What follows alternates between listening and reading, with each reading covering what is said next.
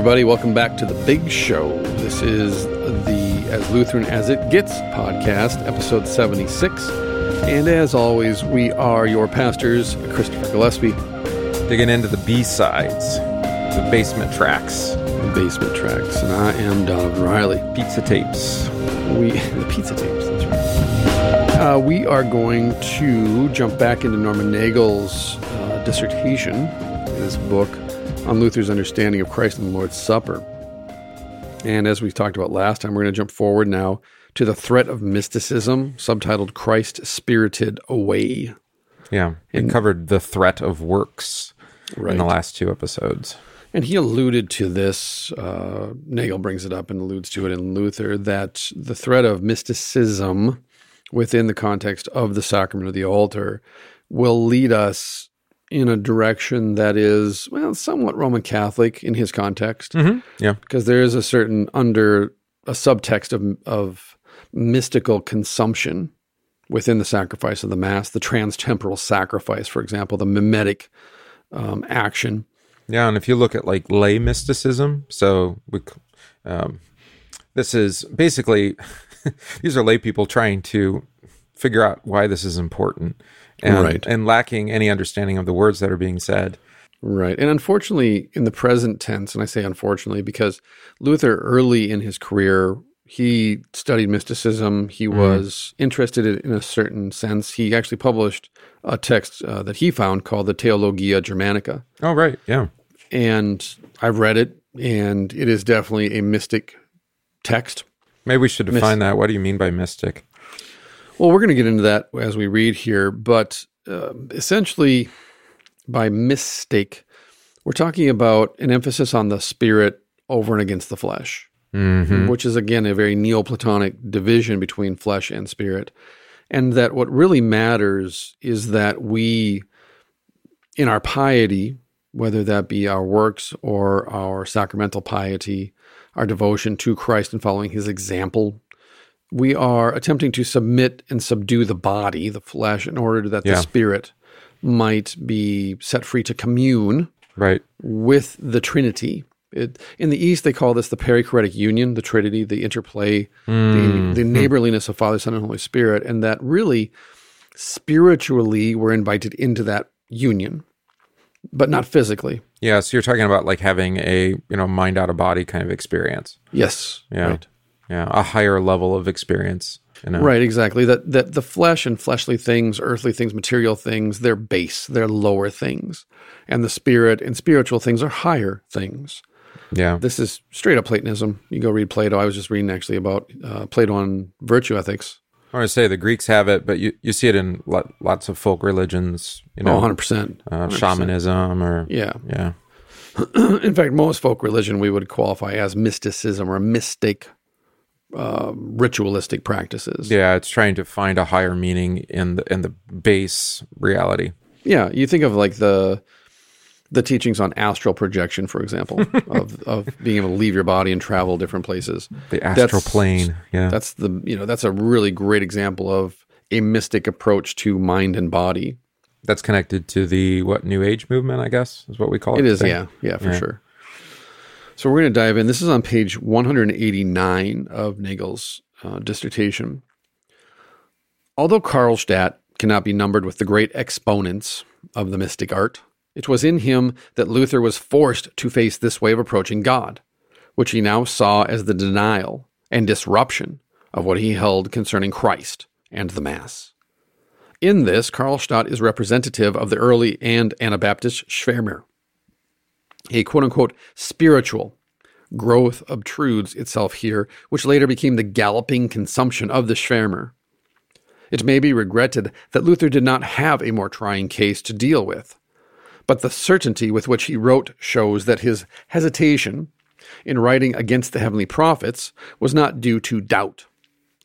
The trenchant certainty may be seen as due to the resistance built up in him from having had having had the same disease in a more virulent form, Ooh, right? takes one to know one, right? Yeah. Well, that's what I mean. Uh, What I, I referred to is Luther definitely dabbled with or flirted with the mystics, especially the German mystics. and Johannes Tauler, for example. Mm-hmm. Yeah. But or Meister Eckhart, he was familiar with too. Yeah. But now, when it comes back at him through Karlstadt, for example, now he's essentially forced by Karlstadt to kind of be self critical and say, well, am I really married to the teachings of the mystics? Because the way in which Karlstadt is formulating this, the way the heavenly prophets who came into hmm. Wittenberg are doing this, I don't agree with them. So theologically, am I on board even 10% with this mystic teaching? Yeah. And his answer was no. Yeah, and the, probably the close what is what is the closest equivalent for us would be what we call well it came later pietism, right? But like but like piety that it has the same kind of effect where like we don't want to throw out all piety just Correct. because we're opposed to something like pietism, you know, the ism Right. of it where where it becomes like the uh, what all consuming or all, you know, driving force of religion. Well, kind of institutionalized, uh, codified movement within the church that says this is how we will relate to God and this is how we will relate to one another through our piety, through our actions, our behavior, our habits. Well, and we've said that you know um, there is mystery, which is, is somewhat akin to to this mysticism, right? Mm-hmm.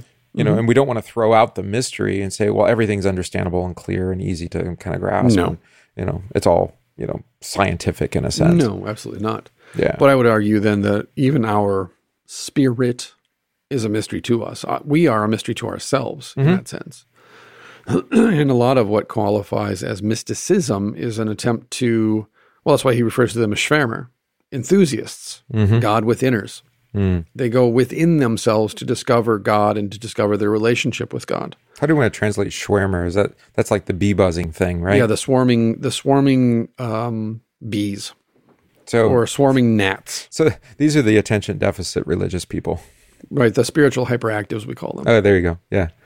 And so what we end up with then is this confrontation between Luther and Karlstadt mm-hmm. and about quote unquote spiritual growth.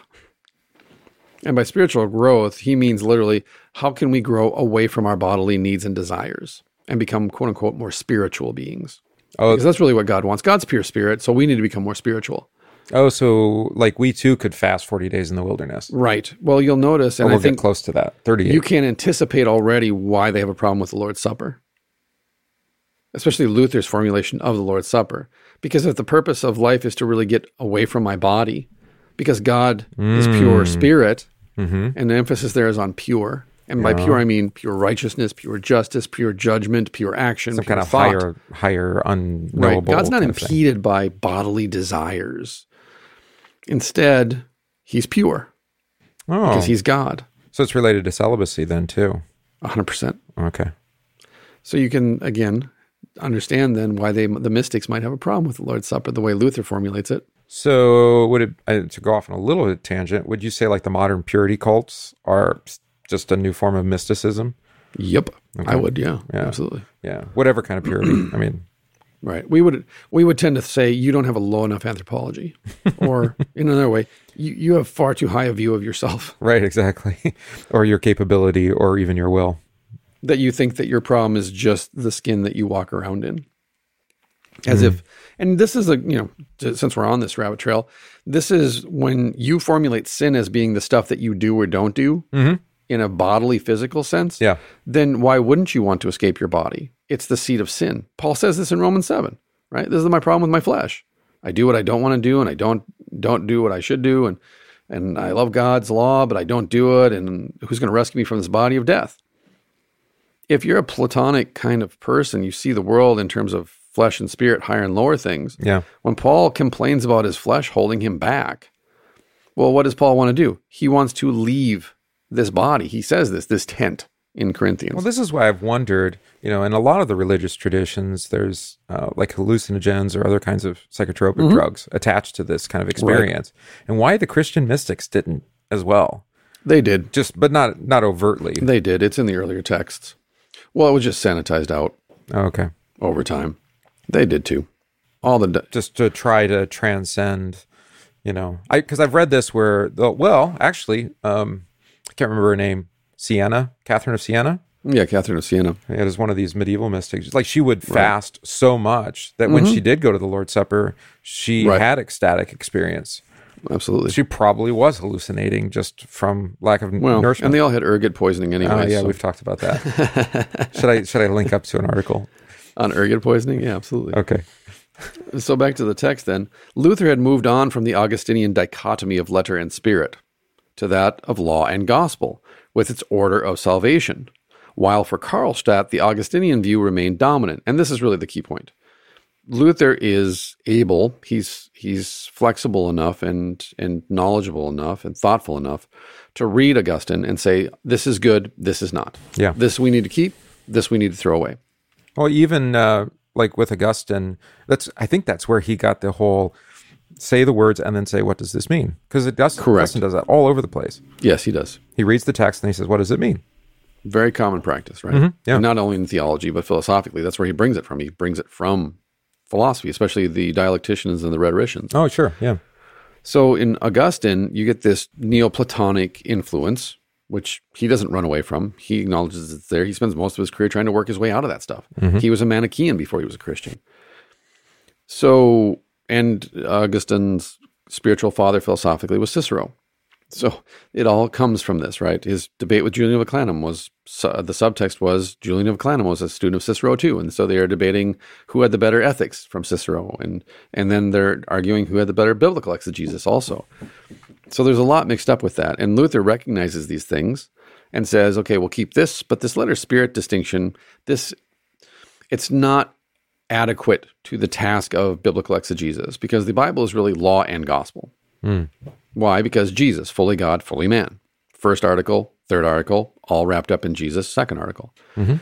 So, therefore, the order of salvation, law, gospel, as words of God, take precedent over Augustine's distinction between the letter and the spirit.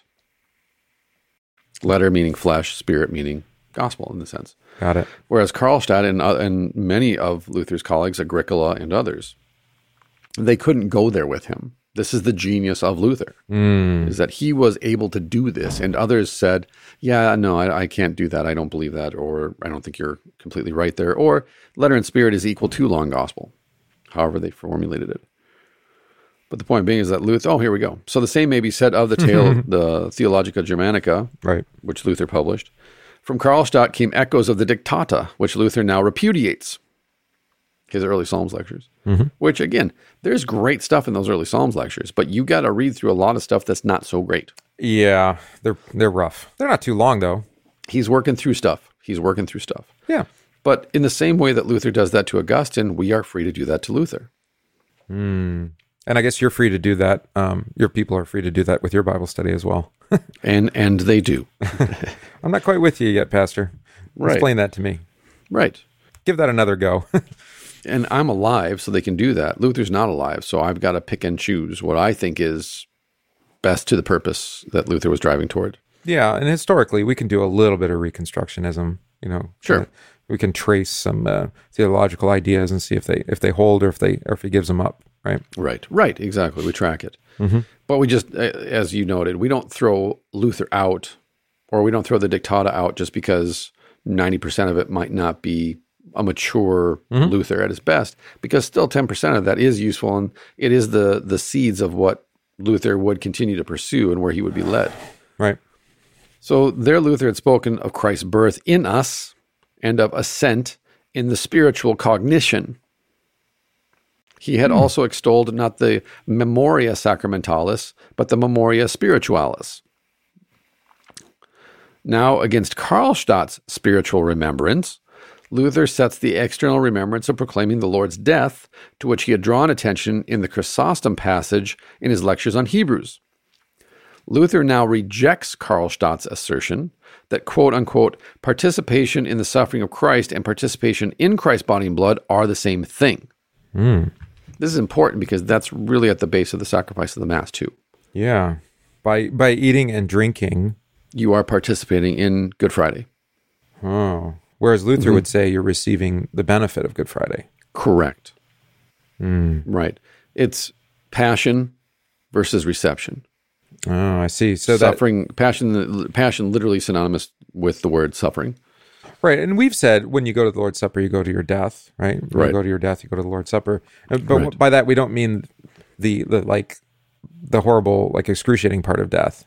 Mm-hmm. Right? What do we mean? We actually mean Big D death. Well to your resurrection. Right, exactly. Mm-hmm.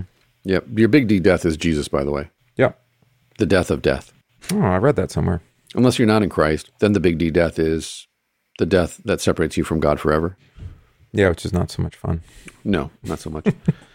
so this is the point though. Notice that Luther sets the external remembrance of proclaiming the Lord's death to be the thing over and against an earlier position in his early Psalms lectures and Karlstadt in the present tense.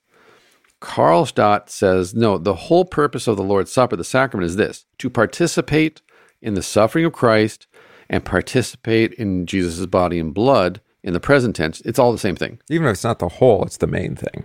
Right. It's a spiritual eating and drinking and a spiritual participation in his passion on Good Friday. And thus also spiritual benefit. And thus also spiritual benefit because the flesh is garbage, corrupt, evil. Well, and I think we've seen this actually spin out in our own experience where um, the sacrament is only spoken of as, I mean, okay, our, our rite, our hymnal actually says uh, strengthen you in body and soul, right?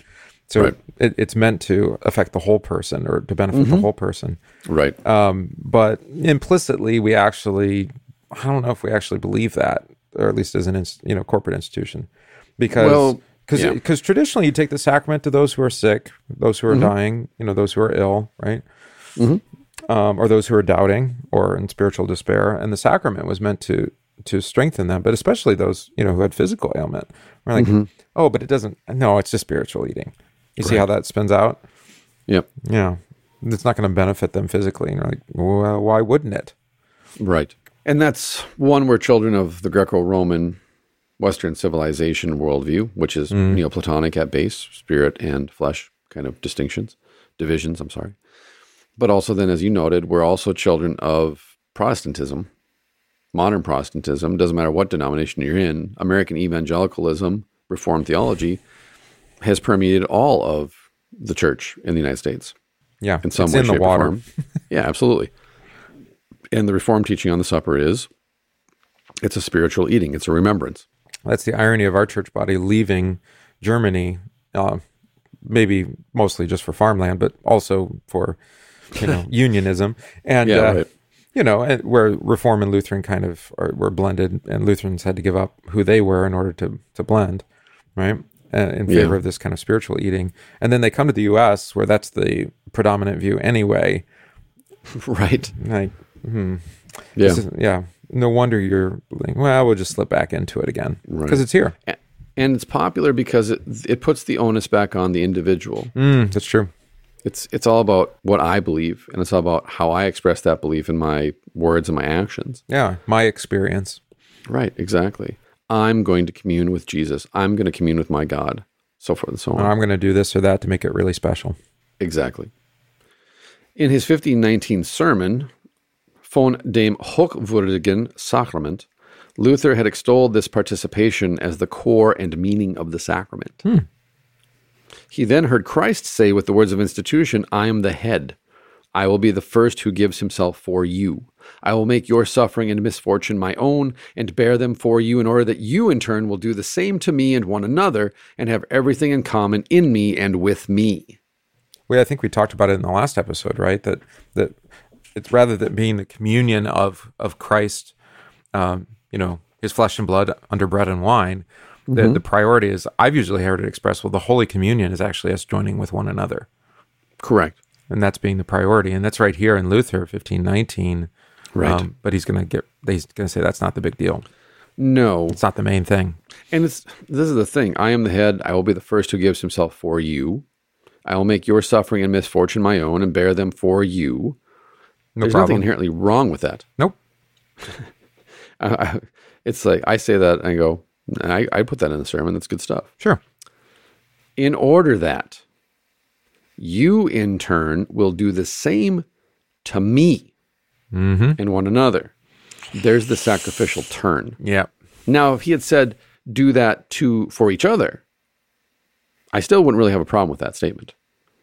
So that is, it's a first John 4 kind of thing, right? We love one another because he first loved us and then gave himself as a propitiation, right? Right. And Jesus also says, you know, uh, or they ask him, "When do we see you hungry, thirsty?" etc. "You did Right. it unto me." Right, exactly.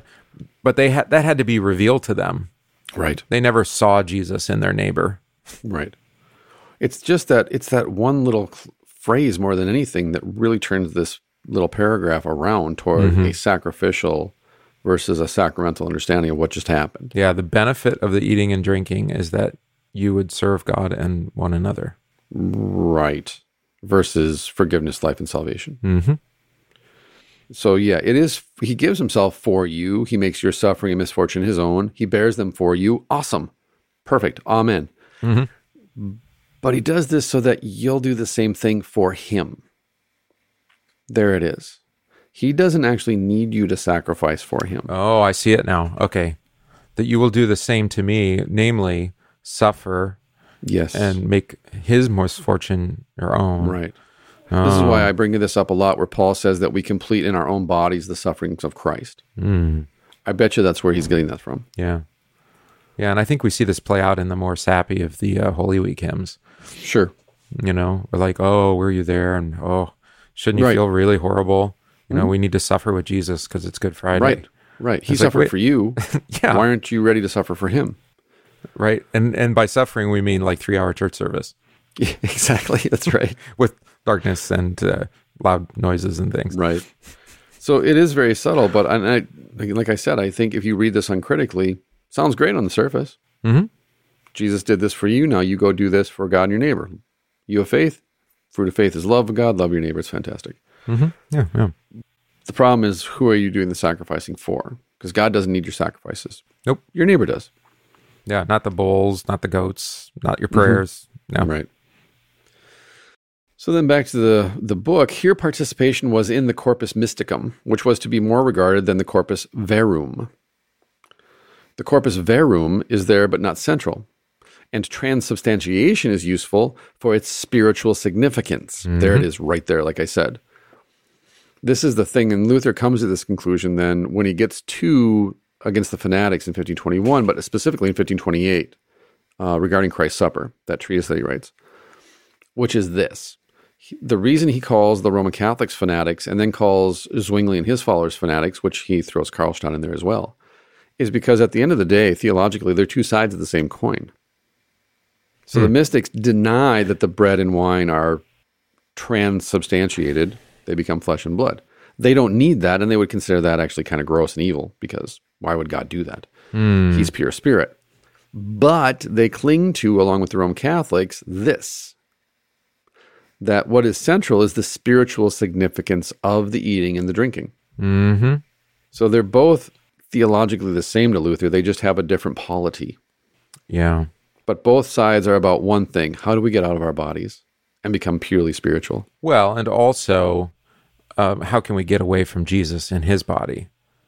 You know, Exactly. I like having him that close, right. that intimate, and that real. I mean, that's corpus verum, right? True body. You Right. know, the- ugh, that's a little uncomfortable. Which, by the way, is why you venerate a statue of Jesus. Because you've completely separated the body and the blood from the elements Hmm. and made it a spiritual eating and drinking, a spiritual, a corpus mysticum. It's a spiritualized body, it's not an actual body. And therefore, where do we focus our attention then, if not on bodies? And especially Jesus' body and blood, when you're saying it's not really there, but it's kind of there, but it's been transubstantiated. Yeah, and maybe it's worth remembering. I, we've talked about this before, episode who knows what.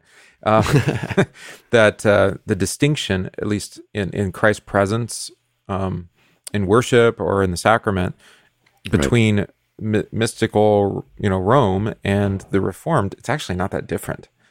Right. He's not actually present, at least not bodily, like real body. He's really present. you have to be careful with our Reformed friends. He's Right. really present, but really in a mystical way. Yes. You're like, uh, well, that's not real. Right. I mean, I guess depends on how you want to find real. He's really spiritually present. Okay. Well, it's interesting. The root of that is it really real comes from the word essential or essence, Ah, okay. So which is actually comes thing. straight up out of Platonic philosophy. That's where the term got popularized because you have the essence and the substance. Yeah. the substance, the material, the outward stuff. That's not the thing. That's just the the vessel. That's just the jar. We want what's in the jar. Yeah, that's why I, I think it's kind of silly. I understand the motive of saying the true body and blood of our Lord Jesus Right. Christ. Um, I just say the body and blood because it either is or it isn't. I mean, it is, it is exactly. Faith grasps it or faith does not. And saying, adding an adjective ain't going to make it more or less the so. real or the true. It's like you're. I mean, I guess you're trying to reject some kind of error, but like we said, mm, you may not actually be rejecting the error you think you are right. by using these these loaded terms. Really. Yeah. I do not think that means what you think it means. Yeah. Exactly. So back to the book. It is important to note that Luther now continually speaks of body and blood. Em- italics, emphasis, blood. In the 1519 sermon, the blood was of value only as supporting the spiritual significance of the sacrament, the union and fellowship of the saints, and of them with Christ. Just as in baptism, it would be better to immerse. Did we talk Right. about that on the last episode? I think we did, or maybe two two back. That you know, I guess I had a wrong presumption until reading here with Nagel that Mm-hmm. The receiving in two kinds was kind of a practical problem, Right. right? So they didn't receive the wine because you know you might spill it or something like that, Right. But rather, um, I think you know, looking at Luther and how he understood it um, in his you know pre-Lutheran days, whatever that Mm-hmm. is, that's an acronym. um, you know, he, he's they really didn't have the same view of the body as they did with the blood, and they saw the blood Correct. as something different. So basically, the people communed on the bread because that represents the body, Yes. and they are the body. right. But only the priest received the blood because uh, fill in the blank. right. What is it? Why why would the priest only receive the blood? Again, I don't think it's just practical here. He's saying No, they were they were uh, set aside. yes, they're the spiritually significant ones. Well, and you have to, uh, for the, we've talked about this before, that when a Roman Catholic priest is ordained, their very being is changed. hmm Right. They believe that's what they teach. So the priest isn't technically fully human anymore, A mutant or which is why a Roman Catholic priest can never not be a Roman Catholic priest because you're changed by your ordination. That's why it's a sacrament. Yeah, you just have to shuffle them off into isolation. Yeah. Right, exactly. Versus for Lutherans, we're all about the office. If I leave the office of the ministry, I'm not a pastor anymore. I'm just the guy. Versus a Roman Catholic priest is always a priest by right. You can be brought into the office and you can sent, be sent right, Right. back out. And going back to this too, because I think it's important because you you hit on a word that I don't want to pass over to fact, which is represent. Mm, yeah. Because the word represent um, equals image or impression. That's what it means actually. Right. So what something represents to us is our perception of the image or the impression that we get from it. So it's really a mystical word. Hundred percent. Yeah. Yeah. Because you're re-presenting something, which means whatever is in whatever is present isn't actually the thing itself, but we need to go back. This thing, this image, this Mm. impression that we get from this thing in the present tense, like the wine, the re part of it is is pointing us back to something Yeah. that it rep, that it it represents. This isn't the essential thing. The essential thing is Good Friday, and this it's, it's is an symbolic of a higher thing. Yes, exactly. Oh, okay. So what we represent is what it symbolizes to us, what the image is, and then our perception of that image determines our judgment of the thing. Hmm. So we got to do it So- really well. Right. So if you ask someone, what, what what does marriage represent to you, or what does marriage symbolize to you, right? Or to this point, what does the sacrament mean to you? Symbolize, mean, represent.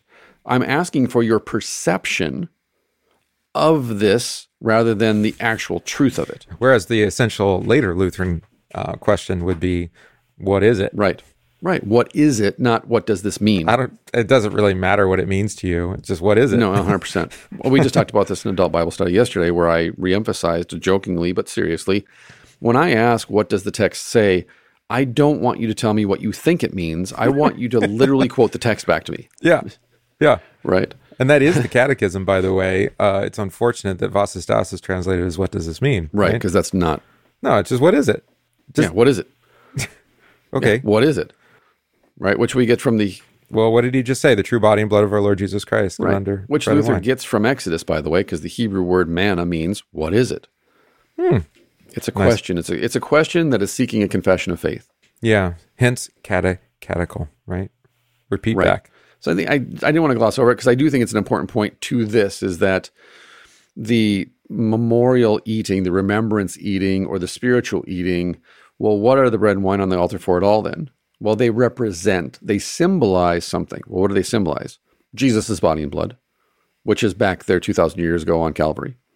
So Right. by eating the bread and drinking the wine, because you believe that Jesus died 2,000 years ago for you, and this bread and wine symbolizes, represents to you a higher reality, you are now a part of that higher reality. And like we talked about in the last episode, it actually doesn't matter whether you even receive it in your mouth Right. For Rome. Right. From Rome. No, you can just sit there. because it's because it's representative. As long as I believe it's representative, that's Right. enough. I don't even have to eat and drink it. This is why Luther talks about in his day in large cities on like Good Friday, people would run from church to church and stand in the doorway to see the priest elevate the elements and say the verba. And they believed, because they were taught this, as long as you see it and hear it, you receive the benefit of it. So therefore, I would run from church to church on a Good Friday, for example, and hear 10 or 12 of these. I'm good for the whole year. Wow, it's like a parade or something. Like 100%. I just make sure I see the float that you know my kids are on. Exactly. and we can laugh at it and think it's naive or ignorant or vulgar, but people do that in the present tense too. They come to church. just to watch. come, yeah, just to watch.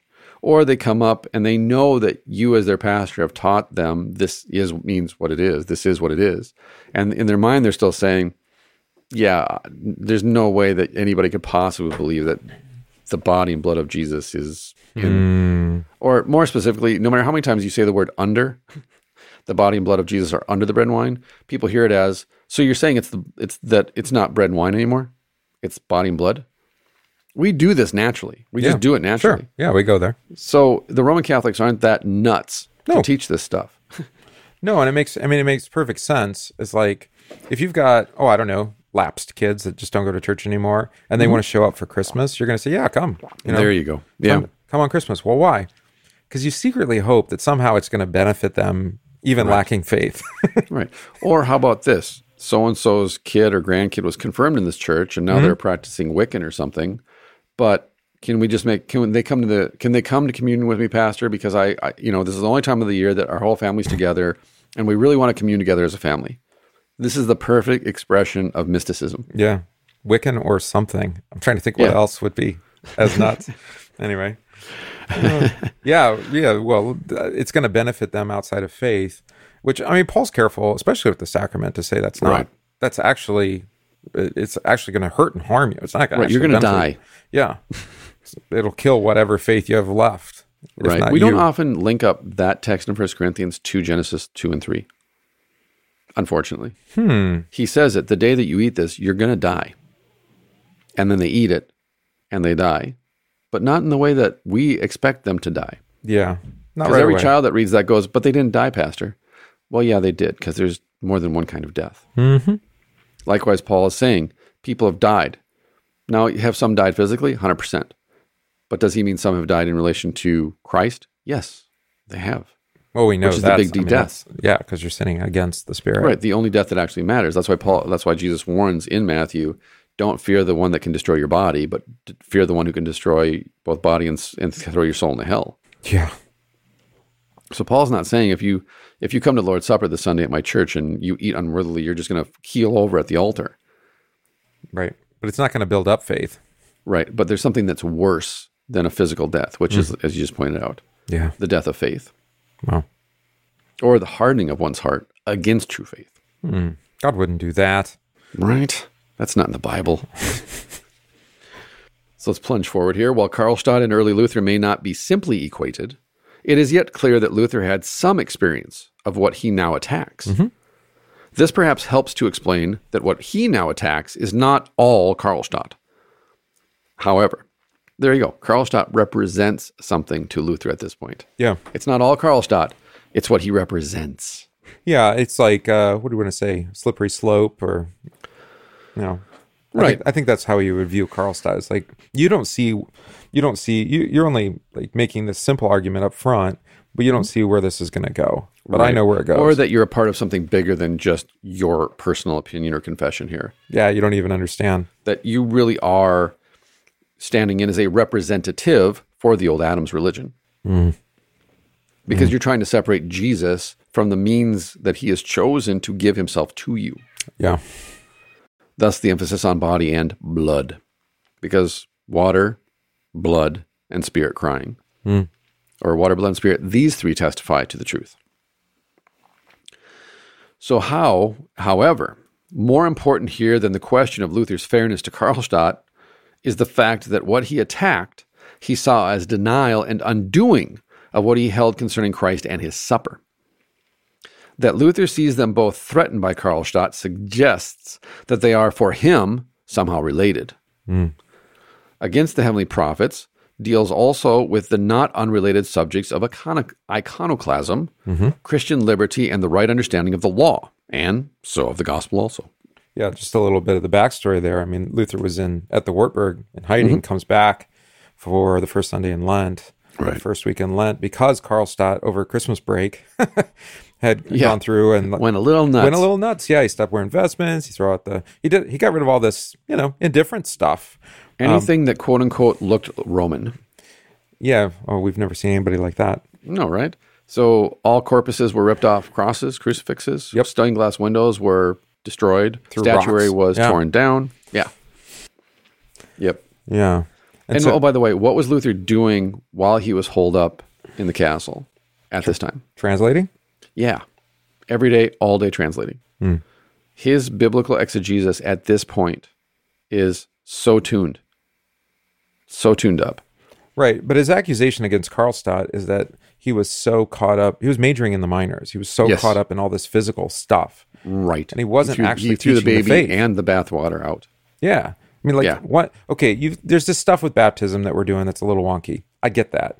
But why don't you actually teach what baptism is? And the wonky Mm-hmm. Right. stuff will take care of itself then. Right. Because people will say, well, why are we doing that? Because it doesn't have Right. anything to do with what the Bible says about baptism. Exactly. Exactly. you know, it, it'll follow, right? Right. Uh, it's the same thing with, okay, I mean, Luther even says to Karlstadt, "Uh, you know, the wearing the vestments thing, it's not that big of a deal. Right. Right. And actually, maybe long, long term, we could have got, we could get rid of it.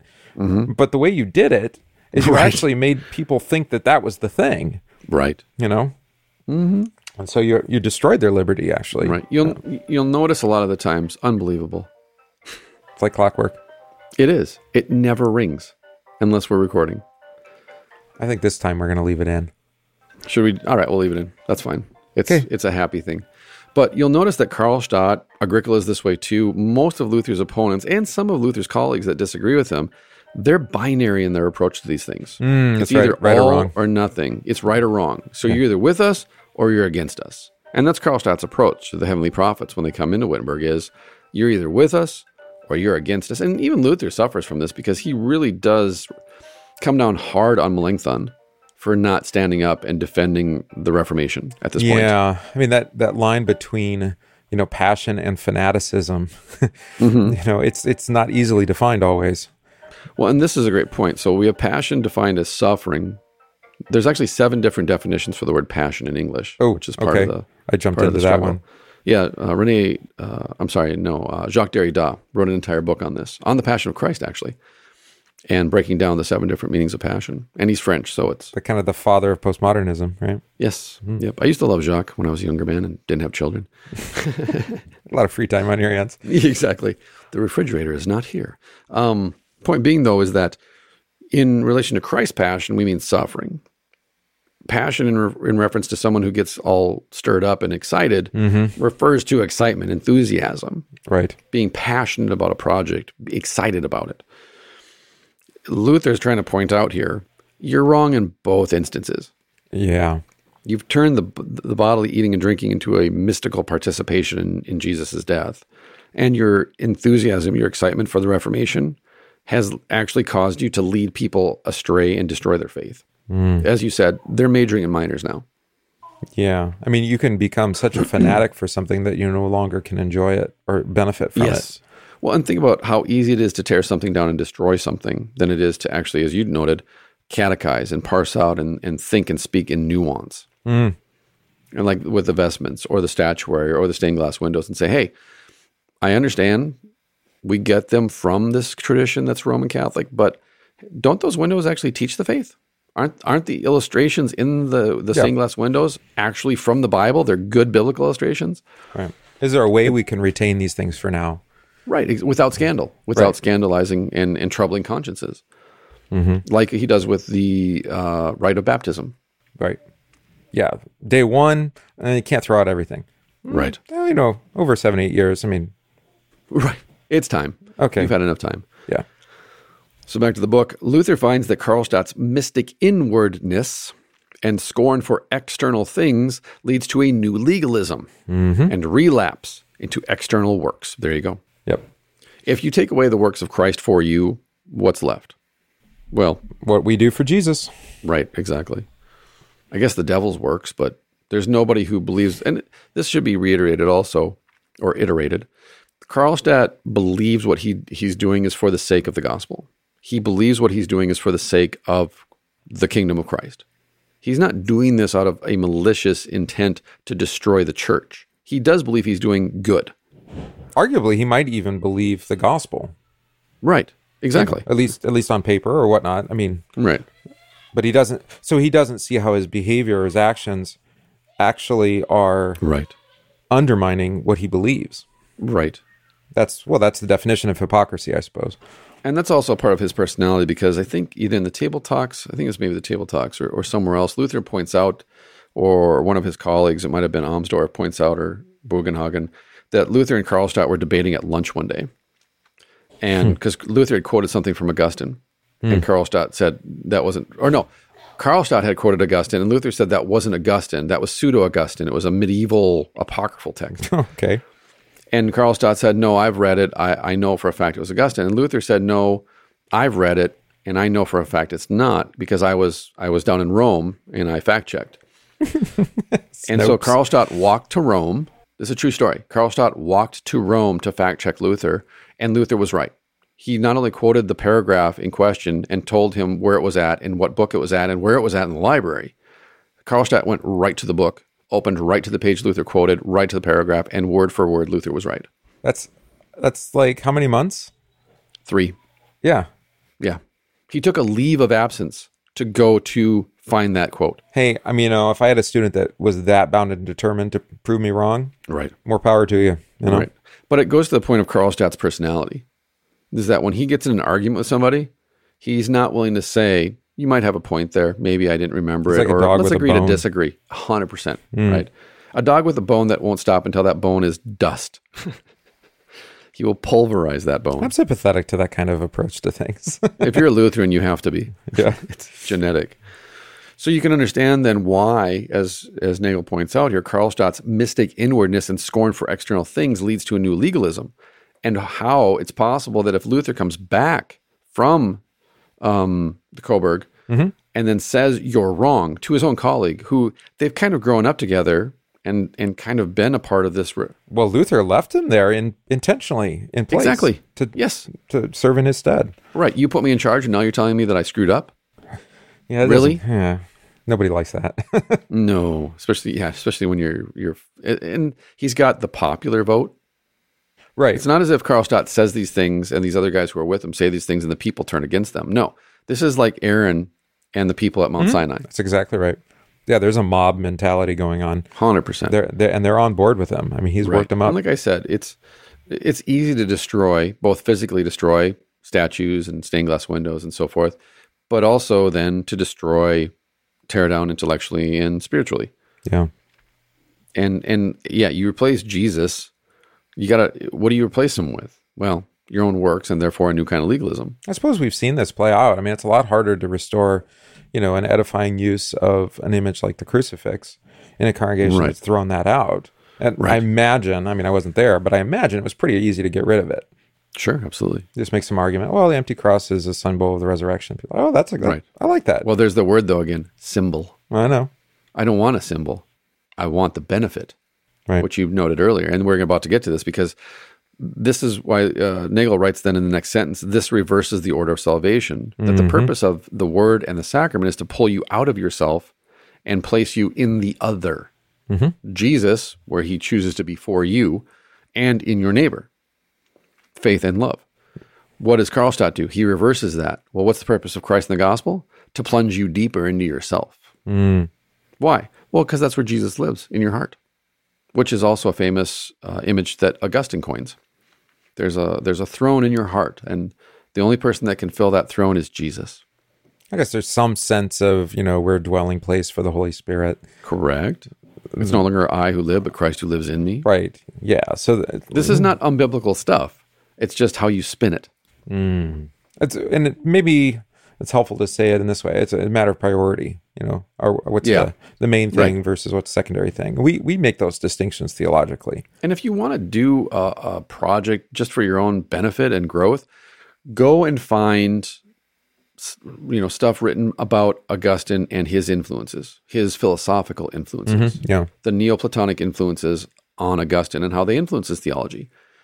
And have a fun time with that research project because I do think in the present tense, because we don't have the classical curriculum, which we've talked about before, Yeah. we're not grounded in philosophy, especially Greco Roman philosophy.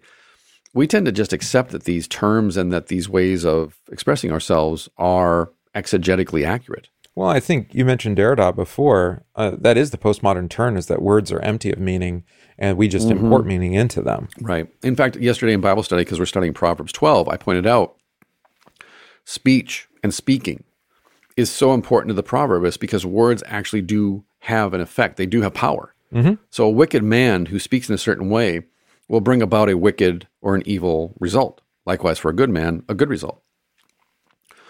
But I also ask the question what is it exactly that makes us the image of God? Luther says in his Genesis lectures, it's the word mm. that we speak. We're the only creature that speaks. That that is the image, the imago Dei is that we speak. Yeah. So therefore, words are not void of meaning, but they have power because what is the first thing God says to the man? Go ahead, name everything. Whatever you name it, that's what it is. Yeah. Whereas I, I think for most people, it's like bearing the image of Christ, meaning we live a life like he lived and we do the things that he did. And Exactly. yeah. yeah. We live our entire life as a representation of something oh, else. so then our life is a symbol. Okay. Yeah, right. Yeah. That's another It's not a real life. It's just fantasy. which is then a mystical turn. Okay. Caught in a landslide. No escape from reality. Open your eyes. Look up to the sky and see. My daughter's been watching Muppets Bohemian Rhapsody nonstop the last two weeks. just barely. Ah, okay. It's not Animal could saying be mama. worse. Mama. Dada. Yeah, it could be worse. There's nothing that a baby can't make worse. More of that, Daddy. So then back to the book. Karlstadt turns upside down, beginning with mortification and then proceeding towards holiness in God via seven mystic stages. Good night. Well, we've seen this more popularly in modernity with Henry Nouwen. Ah, yeah. He actually wrote a book on the seven steps. Luther sees the mystic process as in the realm of man's approach and doing toward God. Thus, it's sacrificial because it's from what we do for God versus what God does for us. So, the inward works of, quote, burning remembrance, ardent knowledge, and feelingly tasting the suffering of Christ, unquote, I'm go gagging. along with the Sorry. prohibi- I know, right? So, yeah, that's, yeah. Emotionally loaded. Burning remembrance, ardent knowledge, feeling and tasting the suffering of Christ. Adverbs are the. This is a Nagelism, right? Yeah. Enemy of the gospel, yes. Go along with the prohibitions of externals, whose observance produces external works. Such are the mandatory removal of images, elevation, the name Mass, vestments, singing, the adoption of peasant's hat and gray coat, no title but brother and dear neighbor, a particular manner of breaking the bread, Sabbatarianism, self elected forms of mortification. All of this to Luther achieves no more than a new monkery and helping the papacy get back up again. Indeed, the Pope does not go so far as Karlstadt. And Luther, already having been dubbed double papist, feels called upon to defend himself against Karlstadt's slanders. Wow. But the Pope and Karlstadt push Christ out. The one pushes him out the front door, the other one pushes him out the back door.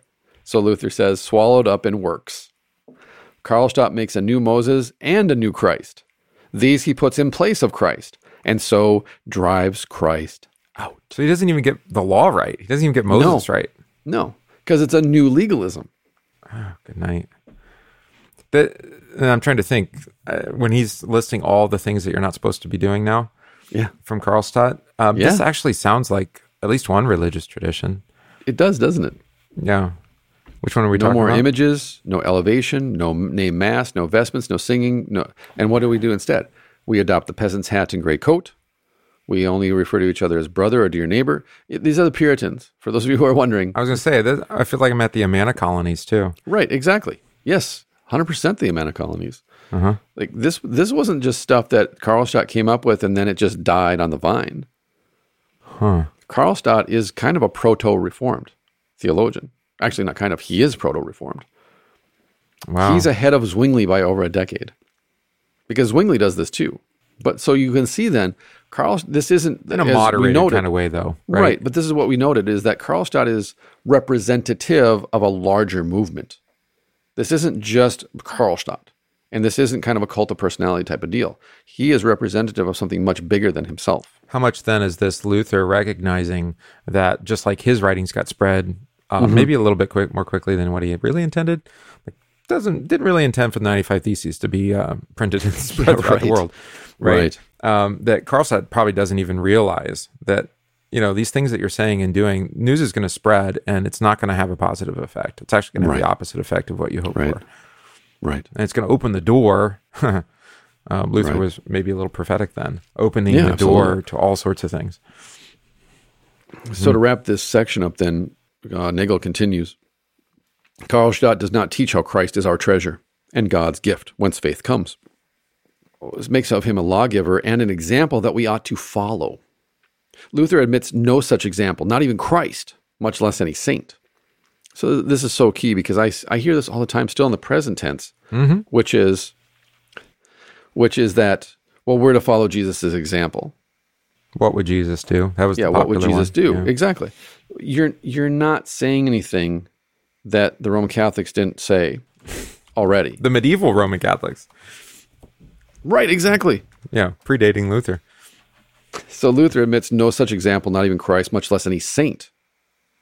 He insists on the word for the sake of which all works, examples, and miracles occur. Hmm. Here's the problem right there. Word first. Luther, b- right. Luther actually believes that the word of God does what he says, versus Karlstadt says the word of God represents something. Yeah, so we have to make the word effective by our own action. Right. Which, by the way, in my Jewish study Bible that I use all the time, mm-hmm. this is what the rabbis say against Christians that say that Jesus is the Word of God. The rabbis argue that God's words symbolize or represent God's thoughts, but they're not God. Karlstadt is saying the same thing. The Roman Catholics are saying the same thing. Modern Protestants are saying the same thing. So the rabbi, the modern rabbi, the Reformed rabbi, not the Orthodox guys, but even the Orthodox guys obviously would deny Jesus is God's mm-hmm. word in the flesh. Sure. So let's just say in general Judaism. So the Jew, the, the Jewish folks and the Reformed Christians are actually on the same page when it comes to God's word. That God's word doesn't do what he says it does, it just symbolizes something else, some greater reality, some truth. Hmm, it's yet- our believing in it and our acting upon it that make it real. Right. We have to actually tease out the meaning. It's Right. not clear and obvious. We, we have to use some kind of spiritual exercise to get there. Right.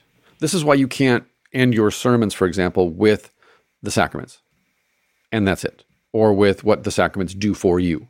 Because you have to tell people now that they're about to receive the sacrament, this then is the fruit of the sacrament. You do this. Hmm. You behave in this way.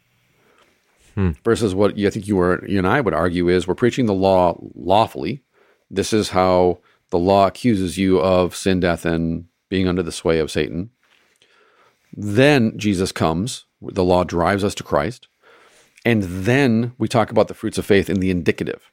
Not not as what you should or shouldn't do, but rather as Paul does in Romans and Galatians, for example, this is what you do now. Yeah. Because the Spirit is going to produce this in and through you. Yeah, you should or could.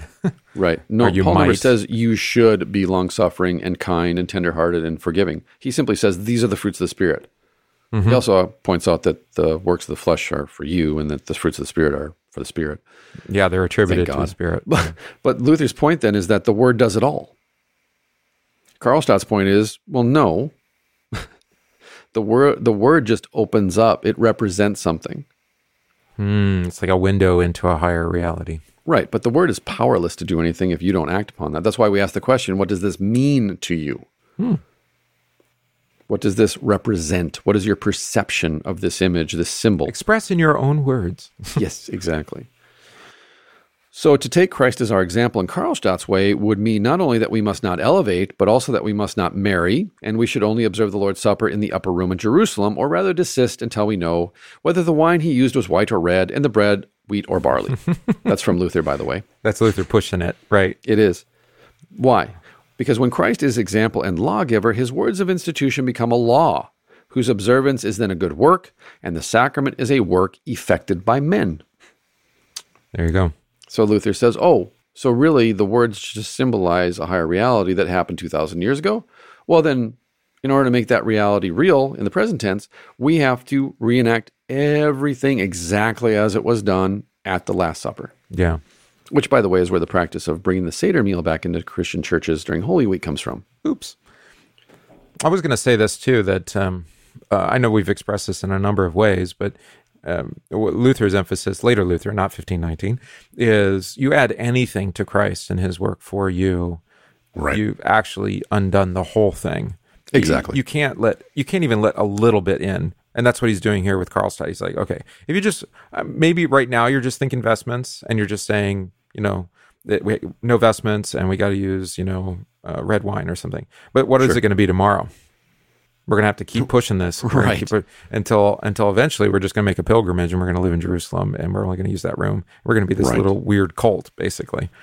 That's that's where this goes. Yeah, exactly. No, that's a great way to put it. Is there, I don't think there's any better place to end than on the sacrament. Huh.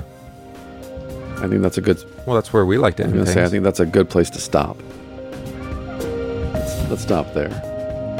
So, as always, we thank you for your time and attention. We know it's valuable to you, and we hope that you uh, benefited from this podcast. And as always, we thank you for everything you do to support higher things, and especially as Lutheran as it gets. I hope we pass the audition. We'll see you for lunch.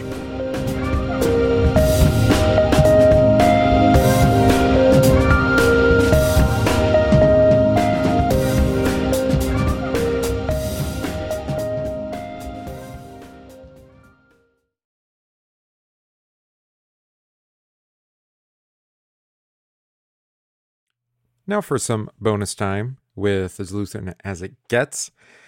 This is actually going to be our last episode. Pastor Riley and I are going to go a little bit more intensely in on our other podcast, Banned Books, which is hosted by 1517.org. You can go find us there. We're going to continue some of what we're doing here on As Lutheran as It Gets, but continue there to critique non Lutherans, both those who get it quite right and those who don't get it quite right, if you get my meaning. So go join us over there and continue to support the work of Higher Things. Uh, Higher Things is going to go in an even more youth centric direction with their media. So we do thank you though for for being with us and coming along on this journey as we have delved deep into the basement B tracks, B sides, basement tapes. What do we call them? Oh, pizza tapes. Yeah. Go join us on Banned Books at 1517.org. Lord be with you. See ya.